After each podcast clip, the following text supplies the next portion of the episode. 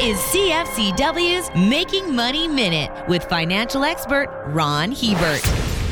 An investor previously logged into my account on the CRA website to find out how much room they had to make a TFSA contribution for the year. They made the transaction based on that number, only to find out later that it was wrong, and they had overcontributed to the plan and were facing a fine. The taxpayer found out later that the CRA isn't prompt about updating the data on their website, and sometimes these numbers can be inaccurate. When the taxpayer went to court to have the penalty eliminated, they lost the case. So keep track of your own data and don't expect Big Brother to do it for you. For more information, listen to our Making Money show hosted by Ron Hebert and Gord Whitehead at letsmakemoney.ca or cfcw.com.